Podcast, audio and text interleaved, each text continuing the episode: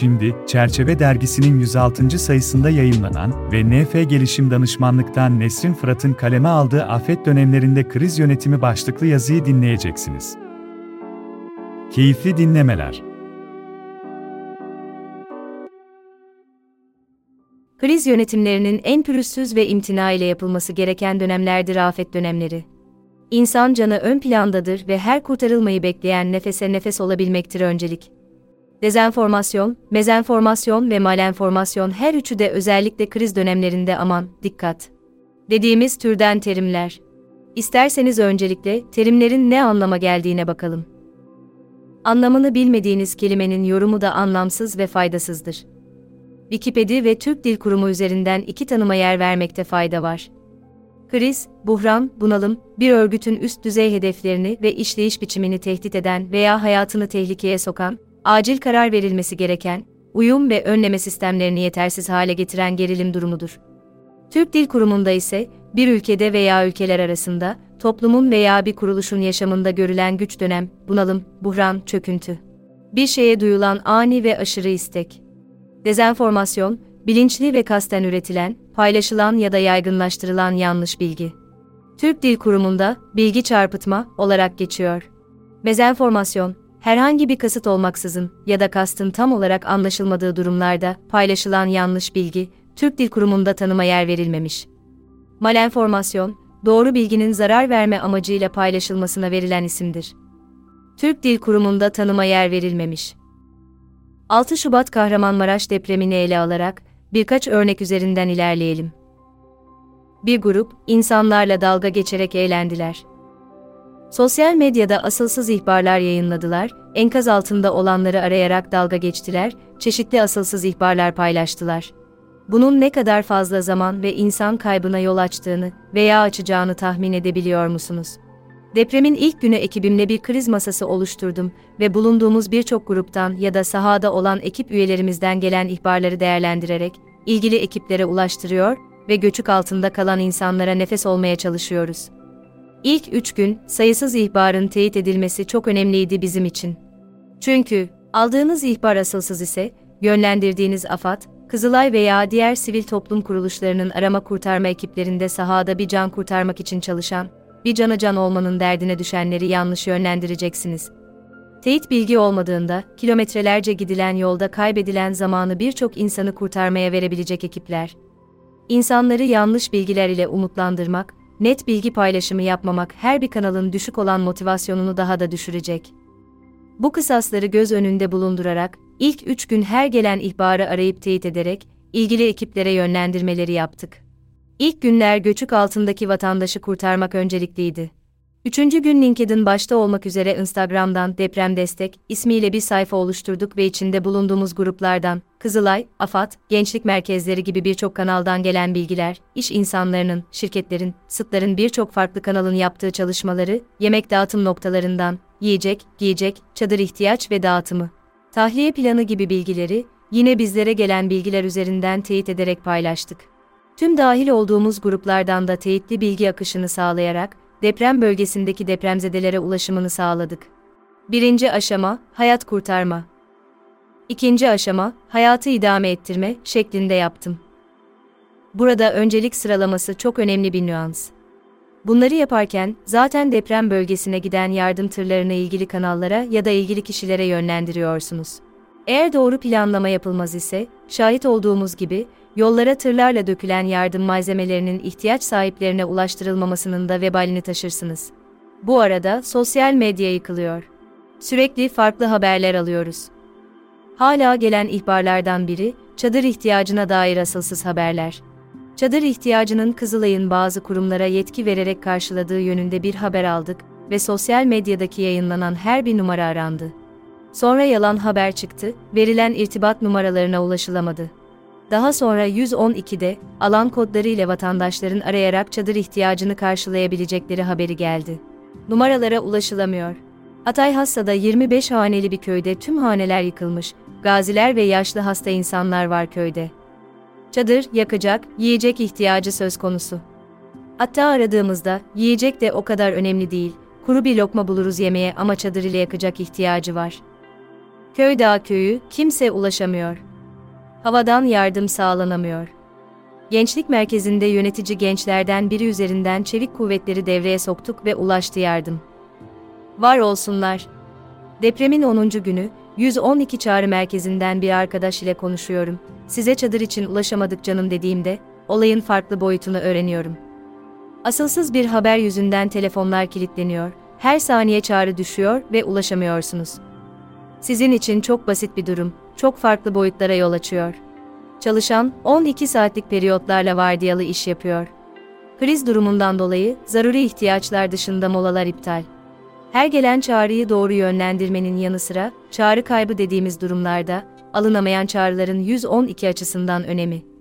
Asılsız haberden dolayı ilgisiz ama can ehemmiyeti yönünden önemli bir kurumun ilgili hale gelmesi. Ama ilgisiz alakasız çağrıları karşılamak durumunda kalması. Hem can kayıplarına hem çalışanın motivasyon ve zaman kaybına sebep durumlar. Olay ne? Asılsız haber.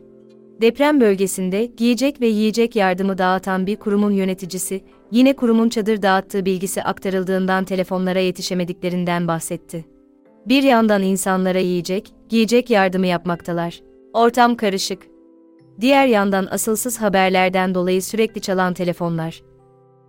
Düşünsenize çok acil bir bilgi için arayanlar, o an ulaşamayacaklar. Birçok soruna yol açabilecek sorumsuzca paylaşılan haberler, kulaktan dolma bilgiler.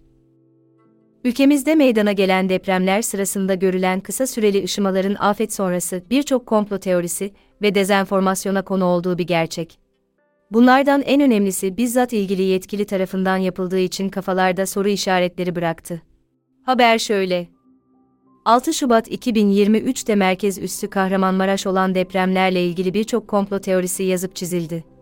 Türkiye Uzay Avansı, TUA, Başkanı Serdar Hüseyin Yıldırım, 4 Kas 2021'de titanyum alaşımlı 10 metre uzunluğundaki çubukları uzaydan dünyaya istediği hedefe gönderebilen savaşçı uydular olduğunu ve bu savaşçı uydular ile 7-8 büyüklüğünde deprem yaratıldığını öne sürdü.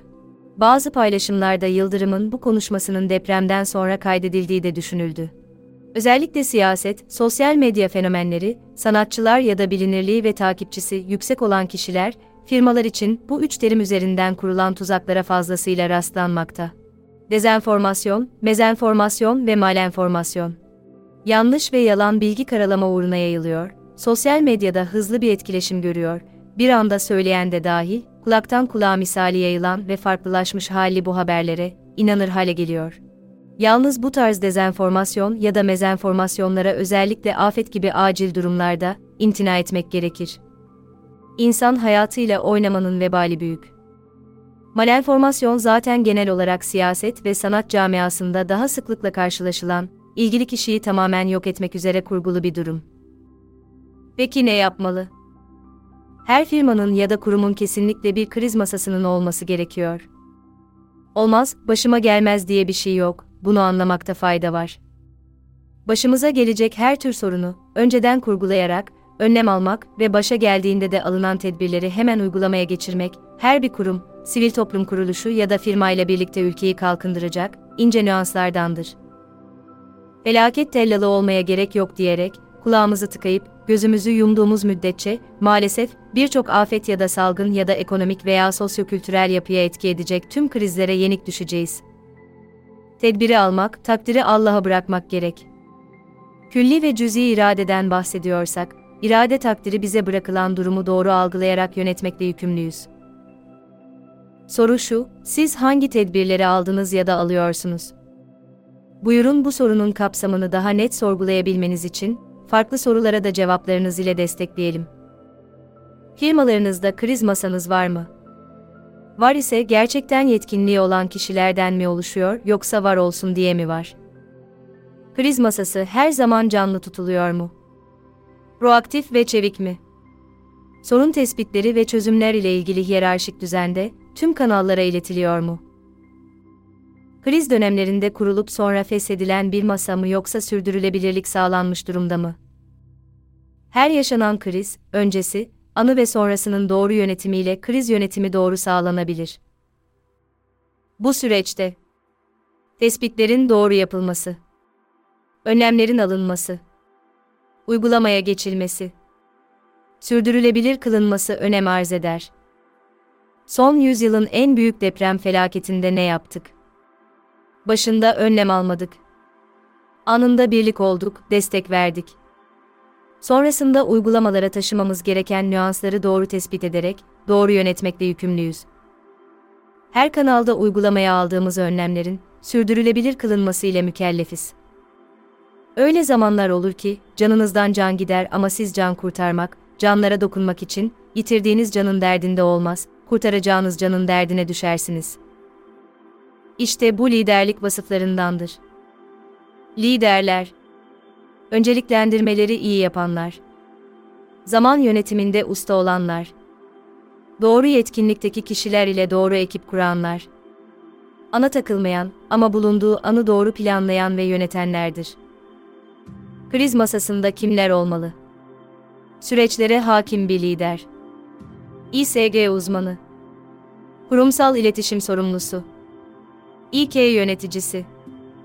Departman yöneticileri. Genelde her kuruluşun şirket, kurum, sivil toplum kuruluşu gibi örgütsel yapısı farklıdır. Kriz masası fazla kalabalık olmamak kaydıyla hızlı karar alacak, iş takibini yapan, iç ve dış iletişimi en kısa sürede sağlayabilecek, çevik, inovatif, sözünü esirgemeyen, çözüm odaklı, işini önemseyen ve sorumluluk sahibi kişilerden oluşmalı. Bomba imha ekibindeki bir yüksek patlayıcı mühendisi dostumun anlattığı bir yaşanmışlıkla buluşturayım sizi. Annesi hastalanıyor ve ambulans ile hastaneye kaldıracaklar, ambulansa binecekken bir ihbar geliyor. Valilik önünde bomba yüklü bir araç var. Annesini, eşi ve babasıyla hastaneye yollayıp kendisi ilgili konuma gidiyor. Anlatırken, hocam bazen öyle kriz anları yaşarsınız ki iki tarafta da can var. Birinizde canınızdan can var iken diğeri vatanınızdan canlar. Vatan her daim azizdir. Annem de kabul etmedi. Önce vatan evladım dedi. Annemi tercih etsem, bomba yüklü aracın patlaması ile sayısız insanın zarar gördüğünü bilmek kadar ağır bir yükü kaldıramazdım asla. Kriz yönetimine dair bu örnek çok manidar ve değerli bir hikaye. Her bir ihtiyacı görmek. İhtiyacı doğru anlamak ve gidermek için yetkinlikleri değerlendirmek. Hızlıca harekete geçerek ihtiyacı gidermek. Doğru yönetim ve sürdürülebilir kılmak. Kriz yönetimlerinde önemli nüans ve dokunuşlar bunlar. İsterseniz kriz masasında bulunacak lider kişilerin özelliklerine de bir bakalım. Psikolojiyi doğru yönetenler. iyi gözlem yapanlar. iç motivasyonu doğru yönetenler. Zamanı doğru yönetenler. Verileri doğru analiz ederek yorumlayanlar. Geleceği eldeki veriler ile doğru tespit edenler. Kendisini çok iyi tanıyan ve yönetenler. Durumu çok iyi gözlemleyen ve duruma uygun hızlıca karar alarak uygulama yetkinliğine sahip olanlar. Sürdürülebilir proveleri hayata anında geçirenler olmalı. Dersler aldığımız her bir yaşanmışlık bizlere öngörü kuvvetini aşılar. Müneccim değil hiç kimse ama doğru verileri, doğru analiz ederek okuduklarını da doğru kurgularla ifade edenler, geleceğe dair konuşurlar. Krizlerin en büyüklerinden biri de manipülasyonların çok fazla olması. Özellikle pandemiyle dijitalleşmenin ne olduğunu da öğrendiğimiz son birkaç yıl içerisinde bilgiye erişimle birlikte bilgi kirliliğinin de hat safhaya ulaştığına şahit olmaktayız. Çünkü bir haber, bir olay, bir durum hakkında bir anda sosyal medyada her birey kendince yorum yapar. Olay kulaktan kulağa oyunu misali öyle bir boyuta gelir ki gerçeği yansıtmanın ucundan ya da kıyısından dahi tutulacak vaziyette olmaz. Bir de bununla kalsa iyi, insan hayatı öncelikli durumlarda, hem zaman yönetimi adına hem insan gücü adına ciddi kayıplar da yaşatır. Afet durumlarında kriz ve acil durum yönetiminde öncelikler vardır. Yine yaşadığımız afetten örnekleme yapalım. Türkiye deprem bölgesi ve depremle ilgili acil durum yönetmeliğinin 8. maddesi gereğince, İş yerinde meydana gelebilecek acil durumlar, yapılan risk değerlendirmesi sonuçları ile aşağıdaki ve benzeri hususlar dikkate alınarak belirlenir. Yangın ve patlama ihtimali Tehlikeli kimyasal, biyolojik, radyoaktif ve nükleer maddelerden kaynaklanan yayılım, zehirlenme ve salgın hastalık ihtimali. Doğal afetlerin meydana gelme ihtimali. Sabotaj ihtimali Ne yaptık bu konuda? Herhangi bir önlem almadık. Simülasyonlar yapmadık. Uygulamaları önemsemedik. Eğitimleri almadık. İşin uzmanlarından destek almadık. Kısaca umursamadık. Yaşadığımız Nice deneyimden ders almadık ve unuttuk. İnsanoğlu bu tarz durumlar ile karşı karşıya kaldığında ilkel beyin direkt devreye girer. Ya kaç der uzaklaş ya da kal savaş. Yalnız rehavetine düşkün olan beyin genelde kamayı, zora gelmemeyi tercih eder. Bu yüzden de acılarla yüzleşmek, çalışmak yerine unutma taraftarıdır genel olarak. Unutmayalım ki yarın da gelecek ve dün gibi geçecek. Önlem almak, kriz durumlarını öngörülü ve tedbirli yönetmek, bizim farkına vararak farkındalığımızla mümkün olacaktır. Mevlana der ki, insanı ateş değil, kendi gafleti yakar, herkes de kusur görür, kendisine kör bakar. Neye nasıl bakarsan, o sana öyle bakar. Yüreğe dokunan her bir yüreğin, yüreğine sağlık. Tekrar geçmiş olsun hepimize.